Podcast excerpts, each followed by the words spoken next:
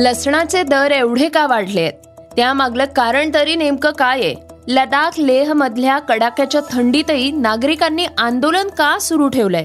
आणि या पुढल्या काळात सार्वजनिक मालमत्तेचं नुकसान केलं तर विधी आयोगानं कोणती शिफारस केली आहे? या सगळ्या बातम्या आपण आजच्या पॉडकास्टमधनं ऐकणार आहोत. नमस्कार मी गौरी कुबेर. आज पाच फेब्रुवारी वार सोमवार. पहिली बातमी आहे ती लसणाची. बाजारात आताच्या घडीला सर्वाधिक महाग काय आहे असं विचारलं तर तुम्हाला उत्तर लसूण असं मिळेल. मागल्या आठ महिन्यांपासून लसणाच्या दरात वाढच सुरू आहे.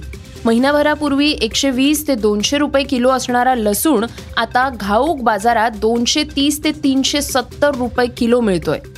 त्यामुळे किरकोळ बाजारात लसूण हा चारशे रुपयांच्या घरात पोचलाय. सध्या मुंबई कृषी उत्पन्न बाजार समितीमधल्या घाऊक बाजारात लसणाची आवक सुद्धा कमी झाली आहे लसणाचा उत्पादन खर्च सुद्धा निघत नसल्यामुळे अनेक शेतकऱ्यांनी लसणाचं पीक घेणंच थांबवलं होतं. त्यामुळे बाजारात लसणाची कमतरता जाणवू लागली आहे याविषयीची अधिक माहिती देताना लसूण व्यापारी अशोक वाळुंज म्हणाले आहेत की घाऊक बाजारात लसणाची मध्य प्रदेश राजस्थान उत्तर प्रदेशमधनं आवक होत असते. यंदा तिथे सुद्धा उत्पादन कमीच झालंय. त्यामुळे आवक घटल्यामुळे बाजारात लसणाच्या दरात पुढल्या काही दिवसात तेजी राहणार आहे. दुसरी बातमी आहे ती विधी आयोगाच्या महत्त्वाच्या शिफारसीची. आयोगानं असं म्हटलंय की या पुढल्या काळात सार्वजनिक मालमत्तेचं नुकसान करणाऱ्यांची गय केली जाणार नाही. अशा व्यक्तींना अद्दल घडवण्यासाठी विधी आयोगानं केंद्र सरकारला शिफारसी केल्या आहेत. त्यात महत्वाचं म्हणजे सार्वजनिक मालमत्तेच्या नुकसान प्रकरणात नुकसान भरपाईची रक्कम जमा केल्यानंतरच आरोपींना जामीन दिला जावा असं विधी आयोगानं म्हटलंय.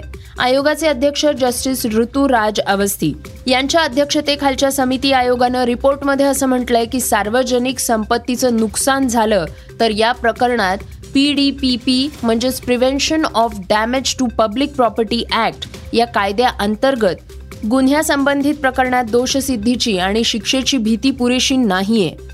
यापूर्वी सरकारनं दोन हजार पंधरामध्ये पी डी पी पी या कायद्यात बदल करण्याचा एक प्रस्ताव सुद्धा मांडला होता. तिसरी बातमी आहे ती लडाखमधल्या जीवघेण्या थंडीत आंदोलन करणाऱ्या नागरिकांची. सध्याच्या घडीला लेह आणि लद्दाखमधलं तापमान आहे उणे अकरा अंश सेल्सिअस. आणि अशा थंडीत जम्मू काश्मीरपासून वेगळा झालेला आणि केंद्रशासित प्रदेश लडाखला पूर्ण राज्याचा दर्जा देण्याच्या मागणीसाठी हे आंदोलन सुरू आहे. त्या भागात हजारो लोकांनी घटनेच्या सहाव्या अनुसूचीचा आधार घेत केंद्रशासित प्रदेशाला राज्याचा दर्जा आणि घटनात्मक संरक्षणाची मागणी करत मोर्चा काढलाय. या मागणीसाठी संपूर्ण लडाख बंद ठेवण्यात आलंय. लेह अपेक्स बॉडी आणि कारगिल डेमोक्रेटिक अलायन्स यांनी एकत्र येत हे आंदोलन सुरू केलंय. चौथी बातमी आहे ती गेमिंग कंपनी आणि जीएसटीची देशाचे महसूल सचिव संजय मल्होत्रा यांनी येत्या आर्थिक वर्षात सरकारला गेमिंग कंपन्यांकडनं मिळणाऱ्या जीएसटी विषयी सांगितलंय. आर्थिक वर्षात सरकारला ऑनलाईन गेमिंग कंपन्यांकडनं तब्बल चौदा हजार कोटी रुपयांचा जीएसटी जमा होण्याची अपेक्षा आहे असं मल्होत्रा यांनी सांगितलंय. ऑनलाईन गेमिंग कंपन्यांवर सरकारनं ऑक्टोबर दोन हजार तेवीसपासून अठ्ठावीस टक्के वस्तू आणि सेवा कर म्हणजेच जीएसटी लागू केलाय. पाचवी बातमी आहे ती कोकण रेल्वे मार्गावर प्रवास करणाऱ्या प्रवाशांसाठी. कोकण रेल्वेनं आता दर रविवारी चिपळूण ते पनवेल आणि पनवेल ते रत्नागिरी मेमू स्पेशल ट्रेन सुरू करण्याची घोषणा केली आहे. त्यामुळे मुंबई ते चिपळूण प्रवास करणाऱ्या प्रवाशांना मोठा दिलासा मिळणार आहे. यामध्ये चिपळूण पनवेल स्पेशल मेमू ही एकतीस मार्च पर्यंत दर रविवारी दुपारी तीन वाजून पंचवीस मिनिटांनी सुटून त्याच दिवशी रात्री आठ वाजून पंधरा मिनिटांनी पनवेलला पोहोचणार आहे. तर पनवेल रत्नागिरी स्पेशल मेमू ही एक मार्च पर्यंत दर रविवारी रात्री आठ वाजून पंचवीस मिनिटांनी सुटून दुसऱ्या दिवशी पहाटे चार वाजता रत्नागिरीला पोहोचणार आहे. बॉलिवूडचा खिलाडी अक्षय कुमार नंतर आता प्रसिद्ध अभिनेता शाहिद कपूर सुद्धा छत्रपती शिवाजी महाराजांच्या भूमिकेत दिसणार आहे. एका रिपोर्टनुसार शाहिद कपूरची ओ एम जी टू या चित्रपटाचे दिग्दर्शक अमित राय यांच्यासोबत आगामी चित्रपटासाठी चर्चा सुद्धा सुरू आहे. हा चित्रपट छत्रपती शिवाजी महाराज यांच्या जीवनावर आधारलेला असणार आहे. या चित्रपटाची निर्मिती अश्विन वर्दे करणार आहेत.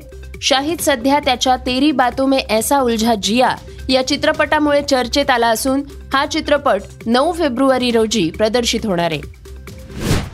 इंग्लंड विरुद्धच्या दुसऱ्या कसोटी सामन्यात शुभमन गिल हा तिसऱ्या दिवशी हिरो ठरलाय. त्यानं एकशे चार धावांची शतकी खेळी करत भारताला दुसऱ्या डावात भक्कम स्थितीत पोहोचवलंय भारतानं इंग्लंड समोर विजयासाठी तीनशे नव्याण्णव धावांचं आव्हान ठेवलंय. या सगळ्यात गिल आणि जयस्वालनं एक वेगळा विक्रम सुद्धा केलाय. जयस्वालनं द्विशतक तर शुभमन गिलनं शतक ठोकलंय. हे दोघही फलंदाज हे पंचवीस वर्षाच्या आतले आहेत. त्यांनी एकोणीसशे चौसष्ट नंतर इतिहासाची पुनरावृत्ती केली आहे भारताकडनं पंचवीस वर्षाच्या आतील दोन फलंदाजांनी एकाच सामन्यात द्विशतक आणि शतक ठोकण्याचा पराक्रम यापूर्वी मनसूर अली खान पतौडी आणि बुधी कुंदरन यांनी केला होता. श्रोत्यांनो हे होतं सकाळचं पॉडकास्ट आजचं पॉडकास्ट तुम्हाला कसं वाटलं आम्हाला नक्की कळवा. त्याला रेटिंग द्या आणि इतरांना सुद्धा रेकमेंड करा. तर आपण आता उद्या पुन्हा भेटूयात. धन्यवाद. रिसर्च आणि स्क्रिप्ट युगंधर ताजणे.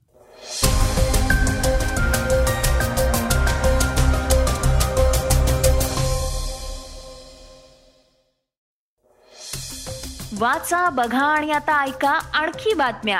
ई सकाळ डॉट कॉम वर.